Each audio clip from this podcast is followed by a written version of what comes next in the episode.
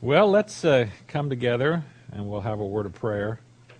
Then we'll begin. Father, thank you this evening for the opportunity we have again to look into the Word of God. Uh, bless our friends, and we pray that each one of us will have the right attitude and the right uh, desire as we look into the Word of God to be obedient and submissive. And we pray that our lives will glorify Christ. For we ask in His name. Amen. Well, I did remember the quiz this time. I was thinking about that this afternoon, so I remember. So let me ask you these quiz questions, see how you do here. Because you know this could determine your Christmas gift, you know, and so you want to you want to do you want to do well on this quiz, right? I always get cold anyway. So. Oh, okay. What number one? The phrase "mutilators of the flesh." This is chapter three, verse two. Is a play on the concept of circumcision. True.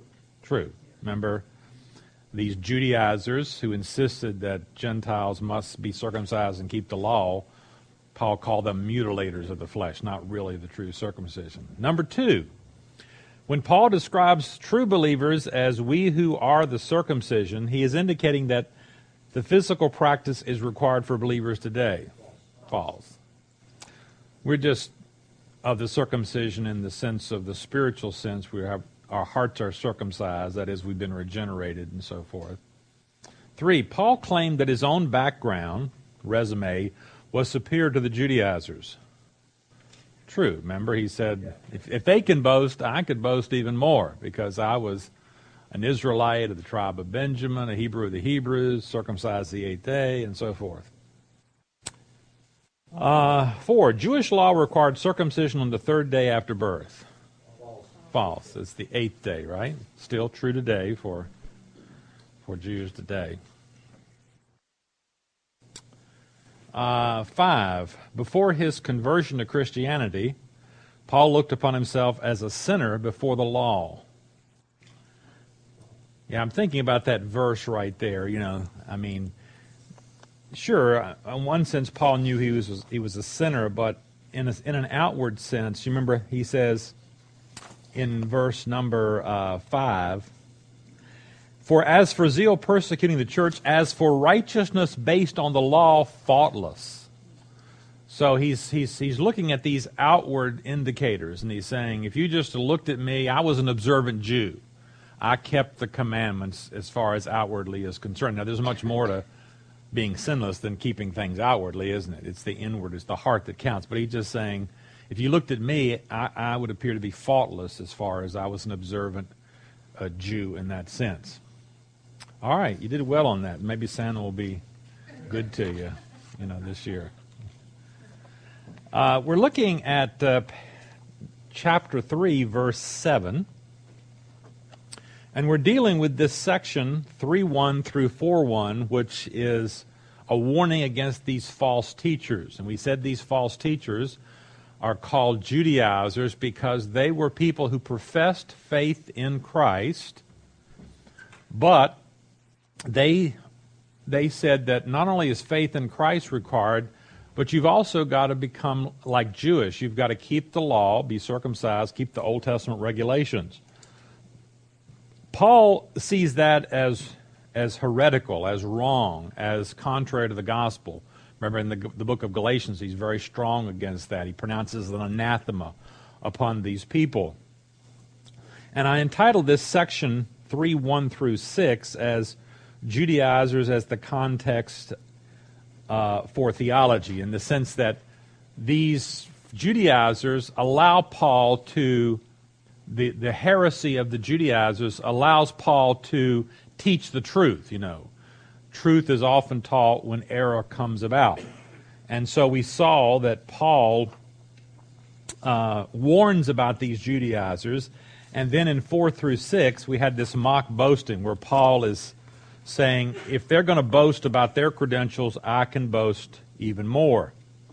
Now we come to 3 7 through 11, which I've entitled here, The Essence of Pauline Theology, or the, the Essence of Paul's Theology. In these verses, Paul summarizes the distinctives of his theology, of his system of belief about salvation. As verses 4 through 6 demonstrated, Paul had not been a failure in Judaism. I mean, he, he, he boasted. He said, You know, I was above all my fellows. I was kind of the leading Jewish young rabbi of the day. He tells us that in Galatians. Nevertheless, even though he had this prominent position in Judaism, he came to view his previous successes as spiritual bankruptcy. This leads Paul to describe his new theological position in concise statements that are both theological and personal.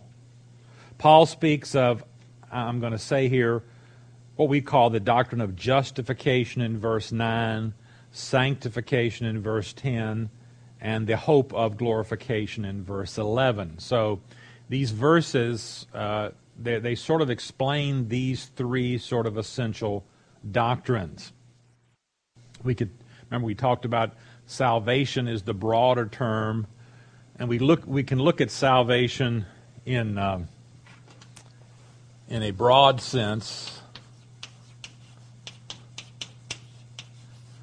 and salvation has a past aspect and a present aspect and a future aspect. So remember we talked about earlier in the class how that in the New Testament you can find the word saved used in the past tense in the New Testament, in the present tense, and in the future tense. That is, we have been saved, we are being saved, and we will be saved. That's because there are some aspects of the doctrine of salvation that are past, there are some that are still going on now, and there's some that are future. So, like this one justification, that's past. Uh, regeneration, we have been born again. That's not repeated, that's not an ongoing experience. So, justification, regeneration, we could talk about redemption.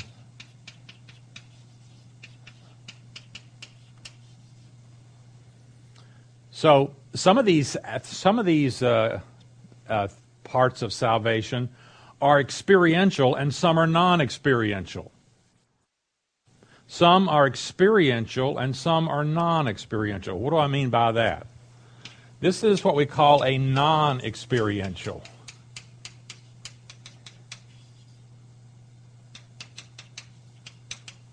And this one is an experiential.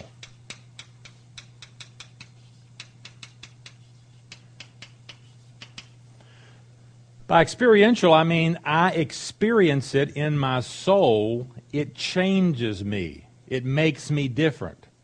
By non experiential, I mean it doesn't actually change my soul. It is a judicial or positional thing. So justification here is a judicial, a legal, or positional. So it's often compared to a court case. You know, if you go to court and you're accused of some crime, you're accused of a crime, and you go to court and the judge says you're not guilty, well, nothing really changed about you. You may be, you know, he, he just declared something legally. You're not guilty. He didn't change the person inside of you. In other words, someone may actually commit a murder, and they may go to court and they may get a rendering of not guilty. It didn't change them. They're still the murderer that they always were. It doesn't really change. So many of the things that we experience in salvation have sort of a legal idea, a judicial idea. They're, they're not something that changes our soul. They're very important to us. Other things like regeneration, being born again, actually change us. When we're regenerated, born again, we get a new nature. We are act- our souls are changed. Before we had a disposition, we hated God. We were running away from God. We didn't love God. And being born again, regenerated, changes us and causes us to have new desires and new motives. We, we desire to know God now and so forth. That's an actual change. So some of these things are experiential, some are non experiential, some are past, some are present or future. And so sanctification, that we'll talk about here, is all three. It's both past, it's also present. It's that's the aspect we talk about most of the time. And it, there's also a future aspect of sanctification. It actually has a technical name. It's called glorification. So we. Uh, sanctification means we are made holy. We are being made holy. We're being made holy. Uh, uh, sin is being removed from us. Sin is being, uh, we're being delivered from sin. So there's a past aspect when we are first saved. We are, the power of sin is broken in our lives. We're no longer slaves to sin. There's a present aspect of sanctification. We are being made holy. We are growing. We're becoming spiritually mature. And one day we'll be completely free from the power of sin, and that will be, will be glorified and so forth. Sometimes words show up in both places. Here's redemption. Redemption means to purchase uh, to purchase a slave. It has it, it's the idea, and the, the Greek word has the idea of purchasing at the slave market. And so Paul talks about we've been redeemed. We we were like slaves to sin, and now God in Christ through the sacrifice of Christ, we're no longer slaves to sin. We've been redeemed. But Paul can also use this term over here. In Roman 8, Romans 8, he talks about the redemption of our bodies. So he talks about a past aspect, redemption of our souls, you might say. We, we're no longer slaves to sin. We've been redeemed. We've been purchased by Christ. But, you know, our bodies have not been changed. And so he'll talk about in Romans 8, we're waiting for the redemption of our bodies, which is really the same thing as this. It's just glorification. It's just a different way of speaking about that. So, we have past, present, and future aspects. And we're going to look at three those three aspects here. We're going to look at justification here, present sanctification, and future glorification. Those are the three that Paul's going to talk about here in this passage right here, as he is at the same time combating this heresy. He's going to teach us as he is combating this heresy. Well, first of all, he begins by talking about spiritual bankruptcy because remember, he had been talking about his, his excelling in Judaism and so forth. He says, verse 7 But in spite of that great resume I had, I was a leading rabbi in Judaism. There, that you know, I, I was faultless before the law. But whatever were gains to me, I now consider loss for the sake of Christ. I say, through his conversion on the Damascus Road, Paul had come to count the privileges and achievements of verses 5 and 6 as liabilities because of Christ. He had once regarded those things, those things he achieved in Judaism, as important things towards achieving a righteous life, of living a good life of, of, of by the law. And this is what the most religious people in our world are doing today. Why do people why are people in monasteries in place? Why are why are there monks in monasteries? Why are there Tibetan monks up in the hills up there meditating and doing all that? Because they want to get to God. and they're trying to be righteous. They're trying to do these acts. They're giving up the world. They're doing all these things. This is what Paul was doing. He thought by doing these things, he was achieving some sort of righteousness, and therefore God would accept him. And that's what, as I say, all of our friends, are unsafe friends, that's what they think. If they think about God and they think about going to heaven, they think it's going to be because, well, I've done enough. I've done enough good things. I haven't been that bad, you know, and, and so forth, and I've achieved a certain amount of righteousness. But you may know many friends in, in religious situations who are very, we say, we say they're very devout. and what that means when we say they're very devout is they're just very religious and they're really absorbed in this and they're trying to do all the good works they can to make themselves acceptable to God. But the problem, Paul says here, is they didn't really provide any true righteousness. It was kind of a false righteousness, a righteousness of his own making. He was trusting in his own human performance, and he really failed to make any progress towards the kind of righteousness that God really requires. We, our mind comes to Isaiah 64 6. All of our righteous acts are like, you know, filthy rags, aren't they? So God doesn't look upon all these things that we do, that people try to do to gain His approval, as really being very helpful, being very useful. They're not sufficient. Why aren't they? Because we are depraved creatures. We are, we, we are infected by sin, and everything we do is tainted by sin. So even those, even, even, even when people try to do good things, they're doing them for their own, for their own pride and their own self motivation. They're not really doing them to the glory of God. They're, everything is tainted by sin. Verse 8 What is more, he says, I consider everything a loss. All that stuff you went through, Paul, all that striving, all that Pharisaism, I consider everything a loss because of the surprising worth of knowing Christ Jesus my Lord, for whose sake I have lost all things. I consider them garbage that I may gain Christ. I say verse 8 begins with a very emphatic phrase, What is more?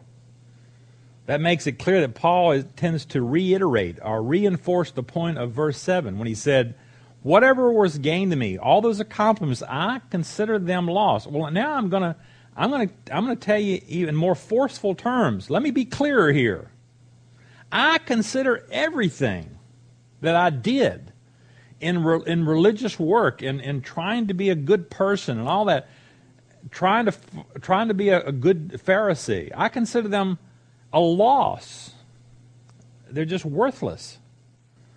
So um, Paul is wants these the Philippians to know that he does not regret the decision that he made there on the Damascus Road. In the past, he said, Whatever were gains to me, I now consider loss, and, and I still consider them.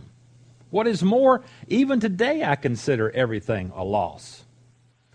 Um, so, um,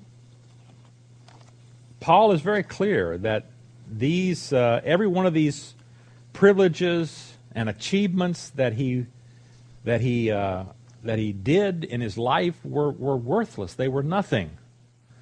Uh, they were lost. They were worthless. And here he calls them garbage or dung, the lowest scum. You know, they were just nothing. These things that Paul had benefited him as uh, as benefiting him and were, were in reality working to destroy him because they were binding him to his they, they were blinding Paul to his real need for righteousness.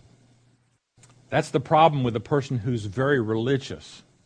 They're so religious, they're so caught up in their good works, it's sometimes very difficult to get them to see that they have a need, that they really have a problem, you know. They they just can't see that.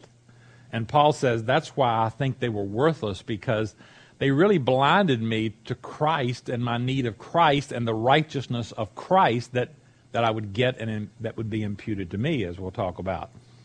Our brother over here last time when we were talking about this, his his mind came to Martin Luther, and uh, uh, my mind goes to Martin Luther too here as I as I think about what Paul is saying here. I don't know if you're familiar with Martin Luther. Martin Luther is the man that we, um, 1517, uh, 500 years ago, a little over now. We credit him with starting, starting the Reformation, the Protestant Reformation. Martin Luther was born in what we think of as Germany, and he, his father wanted him to be a lawyer, and he went to school and he studied and so forth. He didn't have any great desire for it, but that's what he was doing. And you have to remember the the superstition. People are still superstitious, but people were very superstitious in that day, and he was religious in a sense, but he was in a thunderstorm, according to his own account, one day, and a lightning storm, and he got very scared. And he said, you know, how people make things, God, if you'll just get me out of this jam, if you'll just get me out of this one, I'll never do that again. I'll, I'll never smoke another cigarette. If you just get me out of this, or I'll, I'll never do that evil thing. If you'll just get me out of this one, Lord, you know, this time, this time, you'll get me out. Well, that's what Luther did. He said, Lord, if you'll just get me out of this lightning storm, I'll become a monk. I'll, I'll devote myself to God and I'll become a monk.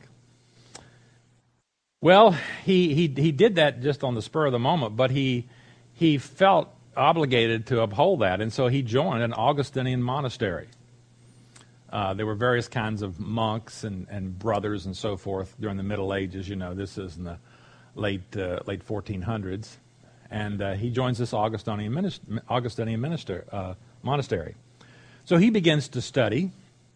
He goes to school to learn how to become a priest and a monk and so forth. And he's very smart. He's a very smart guy, and he gets a master's degree. He gets a doctor's degree in theology. And so he begins to teach in the university there. He's teaching this stuff, you know. But he still, you know, he can't he can't really get any real satisfaction. He just can't. He takes a trip to Rome, and he walks the Via Dolorosa there, and he he's upset with the corruption he sees in Rome that's going on there, the wealth and so forth. He just can't. He just can't, you know, get any satisfaction. He doesn't have any peace in his heart, and so, you know, in 1517 he posts these 95 theses, you know, on uh, Halloween, you know, on the door there of the church at uh, the church in Wittenberg because he's upset with some of the abuses in the church and so forth that we just celebrated a few weeks ago and so on. But then, as he's studying and he's reading scripture, he's actually teaching the Psalms and he's teaching Romans and this kind of stuff. Uh, his name comes up here because his life seems to parallel Paul quite a bit, a very religious person who was pursuing God, being very religious. But what, what uh, helped Luther was this talk about righteousness, real righteousness. I thought I'd read you here a little bit about Luther's conversion. Here's what he says. He wrote this in July of 1519. This is, this is when he began to see the light and his conversion took place. He said, Meanwhile, I had already during that year, that's the year 1519, uh, returned to interpret the Psalter anew, the Psalms. I had confidence in the fact that I was more skillful after I had lectured in the university on St. Paul's epistles to the Romans, to the Galatians, and the one to the Hebrews. So he had lectured all these, but it still hadn't quite clicked yet, you know. I had indeed been captivated with the extraordinary ardor for understanding Paul in the Epistle to the Romans.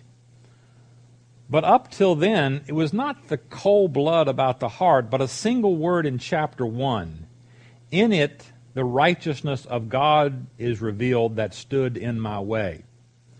Remember in Romans chapter 1, verse 16, Paul says, I'm not ashamed of the gospel. It's the power of God and the salvation. Everyone believes, Jew first and also the Greek. For therein, verse 17, that is, in the gospel, is the righteousness of God revealed from faith to faith. That is written just by faith. So he was thinking about that phrase, for therein in the gospel is the righteousness of God revealed. And that's what he wanted to be. He wanted to be right with God. How do you be right with God? And he's saying here, I was thinking about that in the righteousness of God revealed that stood in my way. For I hated that word, righteousness of God which according to the use and custom of all teachers, I had been taught to understand philosophically regarding the formal or active righteousness, as they call it, with which God is righteous and punishes the unrighteous sinner. So he thought that um, when the Bible, when Paul talks about the righteousness of God, that you, he's talking about doing right things, be, doing works, doing good works, and that's how he understood it.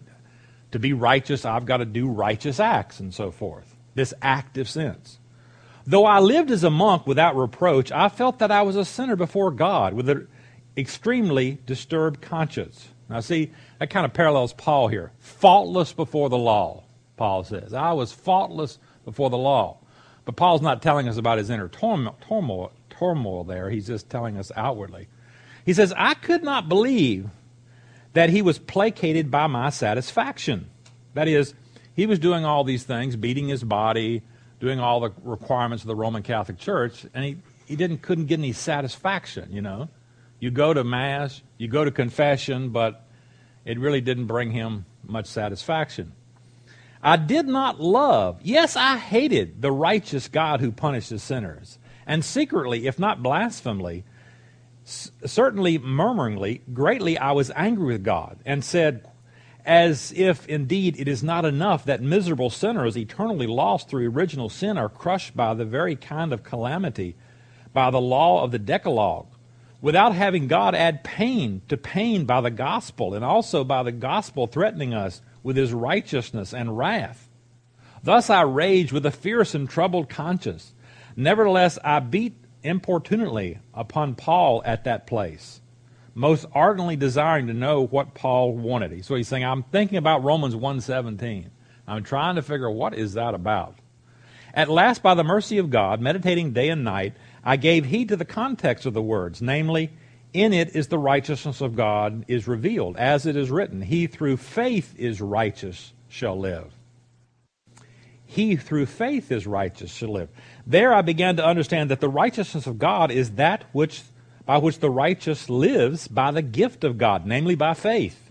And this is the meaning. The righteousness of God is revealed by the gospel, namely the passive righteousness, with which the merciful God justifies us by faith, as is written, he, through, through, he who through faith is righteous shall live.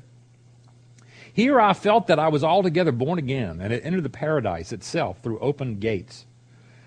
There a totally, uh, there a totality, uh, other face of the entire Scripture showed itself to me. Thereupon I ran through the Scriptures from memory. I also found in other terms an anthology as the work of God. That is what God does in us, the power of God with which He makes us wise, the strength of God, the salvation of God, the glory of God. And I extolled my sweetest word with a love as great as the hatred with which I had before hated the word righteousness of God. Thus, that place in Paul was for me truly the gate to paradise. Later, I read Augustine's The Letter in the Spirit, where, contrary to hope, I found that he too interpreted God's righteousness a similar way, as the righteousness which God clothes us when he justifies us. Although this was hitherto said imperfectly, and he did not explain all the things containing certain, uh, concerning imputation clearly, it nevertheless was pleasing that God's righteousness with which we are justified was taught. So it's, it's interesting that here's Martin Luther, the great reformer, and he had a very similar experience to the Apostle Paul. He was seeking to please God by his own righteous efforts, and he found that basically this can only come through faith in Christ and not our own works. I say in the next paragraph there, Paul expresses the purpose of his conversion with the final clause, that I may gain Christ. This is kind of the same thought that you know we, Jesus says in Matthew 16, 26, what profit will a man have if he gains the whole world and suffers the loss of his soul? That's sort of Paul's own experience was a dramatic illustration of this truth taught by the Lord. I say then next, for Paul, the knowledge of Christ and his Lord meant the intimate communion with Christ that began his conversion and had been experienced and, and had and had been his experience all the years since then. It's not limited to the past he's going to say in verse 10, I want to know Christ. It's a growing relationship when he, when he says here that I may gain Christ. It's gaining Christ, but it's not a one time thing, as we're going to see. It's a growing kind of relationship. He'll say, I want to know Christ. So, um, although Paul was regenerate, Luther got regenerate, that was just the beginning of his experience. Well, then let's look at 3 9 through 11, spiritual wealth. Verses 7 and 8 focus on the lost side of the equation, what Paul gave up. Whatever were gained to me, I now consider loss. I consider everything but loss.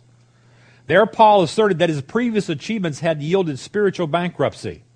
Even though he had done all these things, he was still bankrupt spiritually before God. He was not accepted before God. Now, in verses 9 through 11, he focuses exclusively on the positive side what he is standing to gain. Paul will explain what it means to gain Christ. Remember in verse 80. I consider them garbage that I may gain Christ, may be saved, in other words. Well, the first one is verse 9, and I, I just labeled that. I think Paul is telling us here about what we, what, doc, what we would say doctrinally is the doctrine of justification. We'll see how that is. He says, I want to gain Christ, verse 9, and be found in him, not having a righteousness of my own that comes from the law, but that which is through faith in Christ, the righteousness that comes from God on the basis of faith. I say here the verb to be found, along with its participial modifier, not having a righteousness of my own, elaborates what it means to gain Christ. So Paul is saying, I want to be found in him, not and not found to be depending upon my own good works and my own righteous acts. I want to be found in Christ. I want to be scrutinized by God to be shown that I am in union with Christ and that I am depending upon not my own righteousness, not having a righteousness of my own that comes through the law. In other words, everybody's righteousness who is not a Christian is a righteousness that depends upon some moral code they're trying to keep. They're doing this, they're doing that, they're living up to this, they're trying to live up to some moral code. It's a righteousness based on the law. Luther was trying to do that, living up to some moral code that the Roman Catholic Church had. Paul was trying to lead up, live up to the moral code of the Old Testament and so forth. And that's a, a self righteousness, he's saying. Not having a righteousness which is my own, but that which is through faith in Christ. So here's the strong contrast. But to be found in Christ requires a righteousness that has its source not in us, but in God. Paul is speaking here of what's called imputed righteousness. Remember the word justify.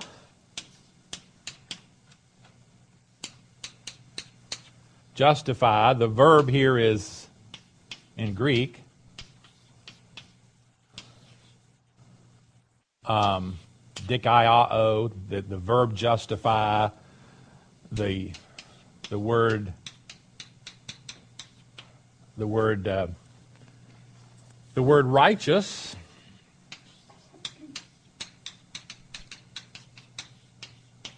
is uh, the same word, really, just the noun. So in Greek, the word justify and the word righteous, they're really the same word group. We have different words here. We talk about justify. Justify, when we say, what does justification mean? Justify, when we say we're justified, it means we are declared righteous. We are declared righteous. It's a legal thing. Remember, when we go into the court and you're up for trial and they present the evidence and so forth and they say not guilty, the judge declares you're not guilty. You're declared righteous. Now, you're not righteous internally. It doesn't say, it doesn't uh, change your your, your actual experience. It doesn't make you a different person. But as far as the law is concerned, you're righteous. You can walk out of that courtroom. Well, that's what we're talking about here in justification. In justification, this is, this is a non experiential, this is a legal thing. One of the benefits of salvation is that now we are declared righteous. Theologians use this term imputed righteousness. This righteousness that we're talking about is imputed to us, it's credited to us. We're not made righteous, we are credited with righteousness. Righteousness is imputed to us. Now, God wants us to be righteous in fact. He wants us to be holy, that's true. But that's not what this doctrine is, see? Being made holy, that's over here. That's sanctification. God wants us to be holy, He wants us to be righteous. But if we depend upon our ability to be righteous to get into heaven, we'll never get there, you see. What gets us into heaven is right here justification. Righteousness is imputed to us, not our righteousness, but somebody else's righteousness, the righteousness of Christ. So, Christ, the perfect man, God man, who died on the cross for our sins, brought us forgiveness, God imputes his righteousness to us. We are united with Christ. Um, Luther called this alien righteousness, and theologians use that term today. The righteousness we're talking about here is alien. Alien is something, it's not, it's foreign, isn't it? It doesn't, it's not ours. it's alien to us. So this righteousness in justification is alien righteousness. It's imputed righteousness. God in His grace, when we accept Christ and trust Christ, one of the things He does is justify us. He declares us righteous. He declares, in a legal sense, that we're righteous because the righteousness of Christ is put to our account. That's why we're going to heaven. That's why we can get into heaven. That's why we're accepted by God. So Paul gave up his own efforts towards becoming righteousness through the law. Instead, he was looking outside of himself, as Luther said, looking outside of myself to another righteousness, an alien righteousness, not my own. That's what Luther finally discovered. He finally, when he was reading Romans and understood what that said, for therein is a way to be right with God. Therein is the righteousness of God. In the gospel is this righteousness revealed. It's revealed by faith. By trusting Christ, this righteousness is imputed to us. I say in the next paragraph, this righteousness is received through faith in Christ. In summary, then, Paul asserts that true righteousness is obtained by abandoning one's own efforts and exercising faith. So, faith is the opposite of seeking to establish one's own righteousness. Not having a righteousness from the law, not trying to establish my own righteousness. That's what everybody's trying to do out there who's trying to get to God. They're trying to establish their own righteousness. So faith is the act of counting everything but loss. When we come to true faith in Christ, we realize, you know, I'm a sinner. I'm in a helpless state. And I can't really do anything to save myself. I have to just throw myself on God, on the mercy of God, and trust Him. That's, that's true salvation, and that's justification that Paul is talking about here is not having a righteousness of my own, but the righteousness that comes from God. It's a gift, it's imputed, it's credited, this justifying righteousness. Well, then we come to verse 10 sanctification. Paul goes on, he's discussing true theology. The reason he's doing this because these Judaizers are saying, no, you, r- true justification is not not a legal thing. It's not you're declared righteous. You're, you have to be made righteous. Now, this is what our Roman Catholic friends teach. They deny what I just taught. All Roman Catholic doctrine denies that justification is a legal declaration. They don't believe that. They've denied that since the Reformation. That's what got Luther into trouble. That's, that's what caused the split with the Protestants and Roman Catholics, was this doctrine right here. They said, no, justification, if you're going to be right with God, you've got to be made righteous. That's why when you leave here as a Roman Catholic, you can't go straight to heaven because there's no Roman Catholic. Even the Pope is not perfectly righteous. He's going to have to go to purgatory for a while and have sins removed until he becomes righteous enough to get into heaven. Then he can get in once he is made righteous. So it's not really depending upon Christ at all, totally. It's depending upon my own righteousness, what I do, my, my good works, and so forth. The Roman Catholic Church teaches explicitly it's faith plus works. After Luther had his Reformation, the Roman Catholic Church had a council called the Council of Trent. They passed an anathema on Luther, and they passed an anathema on Protestants who taught justification by faith. Justification by faith alone. They don't believe by faith alone. It's faith plus work. This is what they absolutely believe to this very day. Now, sanctification. Verse 10. And I want to know Christ. Yes, to know the power of his resurrection and the participation in his sufferings, becoming like him in his death. I say this verse should probably be viewed as an expansion of the earlier phrase in verse 8 the surpassing worth of knowing Jesus Christ my Lord. So, from the moment of this conversion, remember on the Damascus Road in Acts chapter 9, Paul had come to know the risen Lord and exalted Lord. But he found in Christ an inexhaustible fullness of knowledge. There was always more to know. In other words, this is not the kind of language that we use today. We ask people, Do you know Christ? Do you know Christ?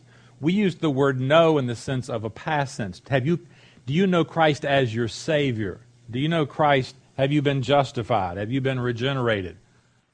But there's still more knowing to be, to be done here, isn't there? Paul says, even as a Christian, I want to know Christ more, more fully. We all recognize that. We don't know everything when we get born again. There's a lot more to know. That's what spiritual growth, spiritual maturity, and that's what that's where this doctrine comes, sanctification or spiritual growth, growing in holiness. Paul says, I want to know Christ the power of his resurrection, participation in the suffering, becoming like him in death. I say here, Paul appears to define knowing Christ as the believer's experiencing of Christ's own death and resurrection. Paul wants to experientially know the power of Christ's resurrection. Uh, Paul emphasizes this quite a bit in Romans chapter 6, where he talks quite a bit about sanctification. In Romans 6, for instance, in verse 4, Paul says there, um, uh, we were therefore buried with him through baptism into death, in order that just as Christ was raised from the dead through the glory of the Father, we too may sh- live a new life. For if we have been united with him in his death like this, we will certainly be united with him in his resurrection. For we know that our old self was crucified with him, so the body of sin might be done away with, that we should no longer be slaves to sin. So here in Romans 6, Paul says that what happened to us in salvation is that we were born again, we were changed, and we ex- began to experience this power of Christ. The power of Christ came into our lives, and it begins to work to defeat sin in our lives. The power of sin is broken. We're still sinners. we still have to struggle with sin. We still have to uh, say no to sin and so forth. But how do we do that? Well, we do it through the power of Christ that lives within us, the power of the Holy Spirit Christ lives within us through the Spirit who gives us power, that is, the ability to overcome sinful desires, sinful, dissipate, uh, sinful desires, sinful dispositions, and so forth. This is the same power that raised Christ from the dead. This is a transforming power. Paul commonly talks about this transforming power that we have in our lives that enables us to please God, serve Him, grow, mature, become holy, become less sinful. Remember that famous verse 2 Corinthians 3:18, and we all who with unveiled faces contemplate the Lord's glory are being transformed into his image. So the process of spiritual growth of sanctification is we are being transformed into his image with ever increasing glory which comes from the Lord who is the Spirit. Paul looks upon this sanctification as a transformation. That's what he means when he says, I want to know him. That is, I want to know him more. I want to grow spiritually.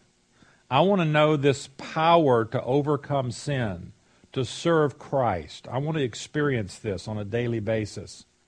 I say in the last paragraph here, growth and transformation, however, are not to be had without pain. Remember, Paul reminded the Philippians earlier in 127 through 30 about the struggle, the conflict, and the sufferings that characterize the Christian citizen. And in chapter 2, verses 6 to 11, we talked about that, where he underlined the shameful death with which our Lord had to submit himself. You remember, he became obedient to death, even the death on the cross. Well, here, Paul uh, says that I even have to participate in his sufferings becoming like him in his death. So, part of being a Christian, part of this sanctifying process, part of this spiritual growth, is participation in his sufferings, becoming like him in his death. Now, actually, we don't really participate in his sufferings in the sense that we don't, we're not on the cross. He suffered on the cross once for all. Those sufferings are over. But if we identify with Christ, we are going to experience a measure of the kinds of afflictions that he himself uh, suffered.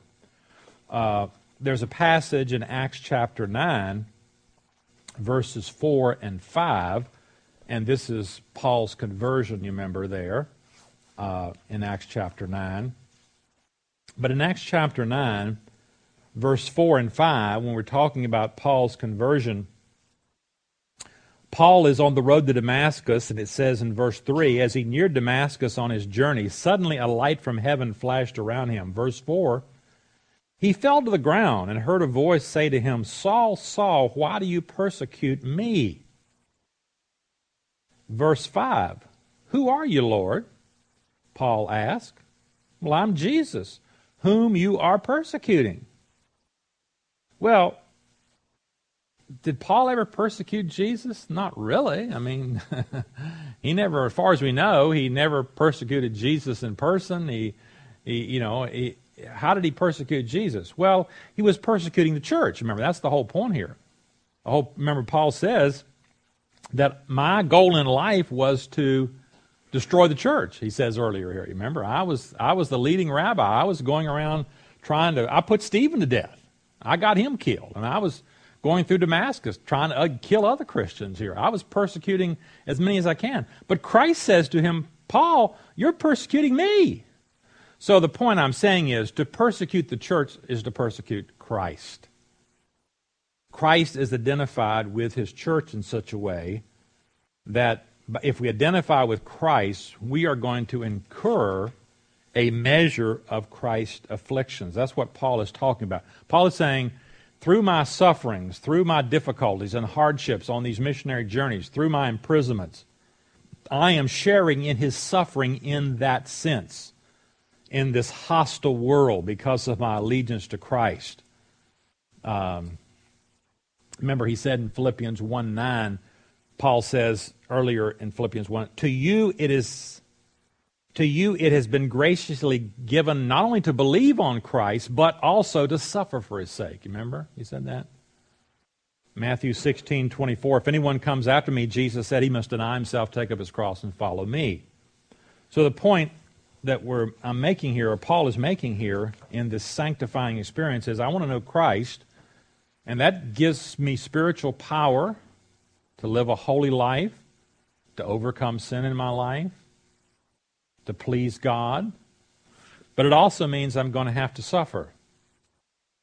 I'm going to have to suffer. I say in the last, becoming like him in his death further elaborates the previous phrase.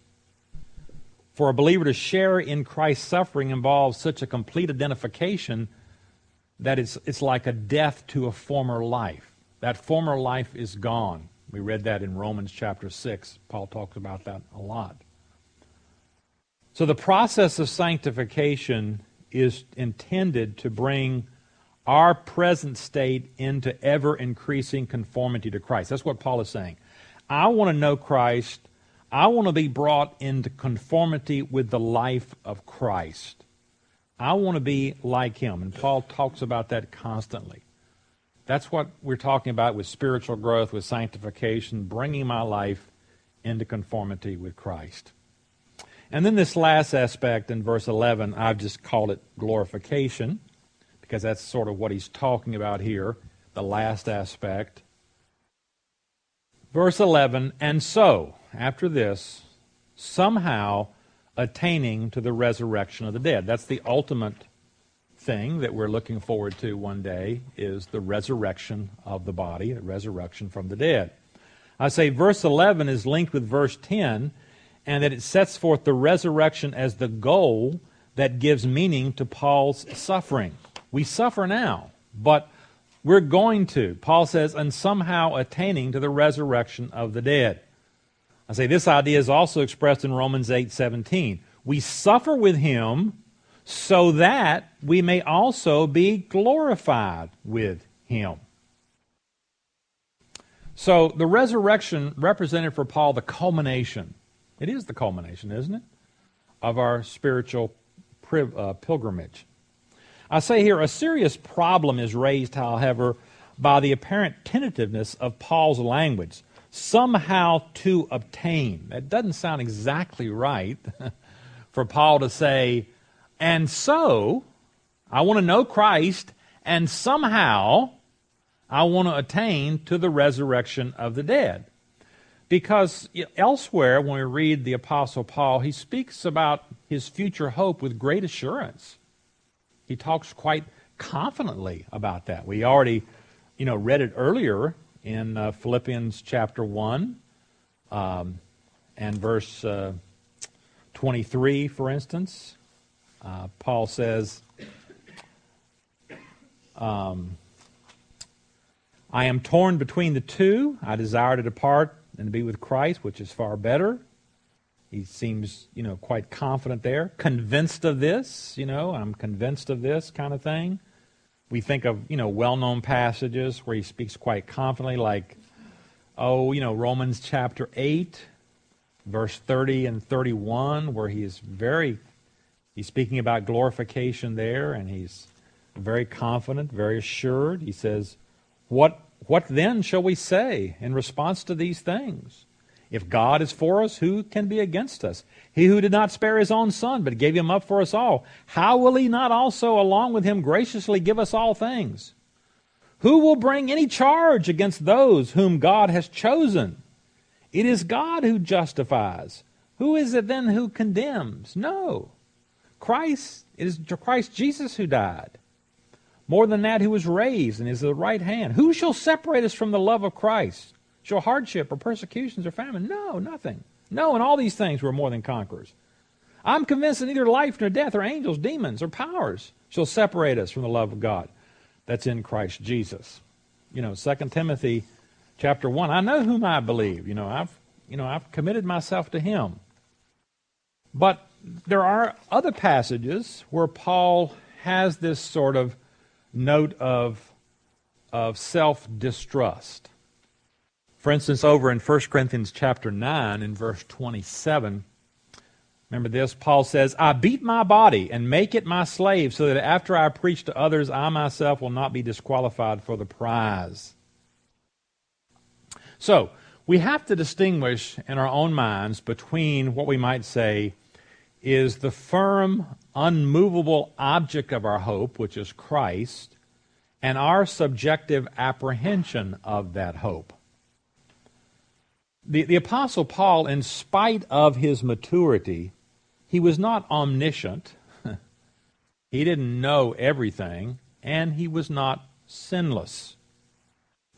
Uh, he had a healthy concern for what we call his own perseverance. Remember, we talked about perseverance. We believe in eternal security. We believe that if a person is truly regenerate, truly born again, they are secure. But we also believe that uh, it's necessary for a Christian to continue in faith and good works. It's, it's, it's a result, a fruit of being really born again. A person can't just say, uh, Well, I trusted Christ 50 years ago and I've lived as a reprobate, uh, but I'm going to heaven, you know. That's, that's not a very that's not a very confident, you know, can we be confident that that person, his life has been changed? They may say that, but we don't see any sanctification here. That's a fruit of that justification. There's the problem, isn't it? And so even the great apostle Paul had a healthy sense of his own need to persevere. I mean, I can say, I mean, I can say on, on the one hand, I'm, I'm confident I'm going to heaven. I'm confident that I'm born again. I have assurance of my salvation. But on the other hand, you know, I have a healthy knowledge of my own sinfulness, and I know that I must persevere. And I will persevere if I'm truly elect, if, I, if I've been born again. And so I, I know that I just can't say, chuck all this and I'm going to go out, eat, drink, and be merry. I, I can't do it because God is in me, but if I did do it, it's not a good sign, is it? You know, so there is this tension between sovereignty and responsibility. God is sovereign. He, he keeps his children, but at the same time, he keeps us through faith. It's through faith. We have to continue in faith. We don't give up believing if we're truly regenerate. So Paul here is just expressing here this, I think, this healthy balance. I say here, therefore, on the one hand, we should not minimize the note of self distrust present in the passage, yet at the same time, we must, we must not generalize from it and deduce that Paul did not enjoy assurance of salvation, a fact that seems clear from the many other passages as well as the whole tenor of his teaching. He expected the Philippians to share in this assurance that he had. But he's saying there's a sense in which we all look forward to and hope for the resurrection of the dead. We hope because we trust in Christ. We hope because we're seeking to persevere and continue in the faith. So these are just healthy concerns, I think, that Paul is expressing at this point. Okay, what time is it? Well, I'd say it's about that time. So why don't we stop here for this week, and we'll pick it up right here. Uh, what's today? The 13th? 11, 13. So we have one more week before Thanksgiving, right? Yeah. Next week we do meet, and then I think the next week we're off for Thanksgiving. All right? Lord bless, and we'll see you, Lord willing, next week.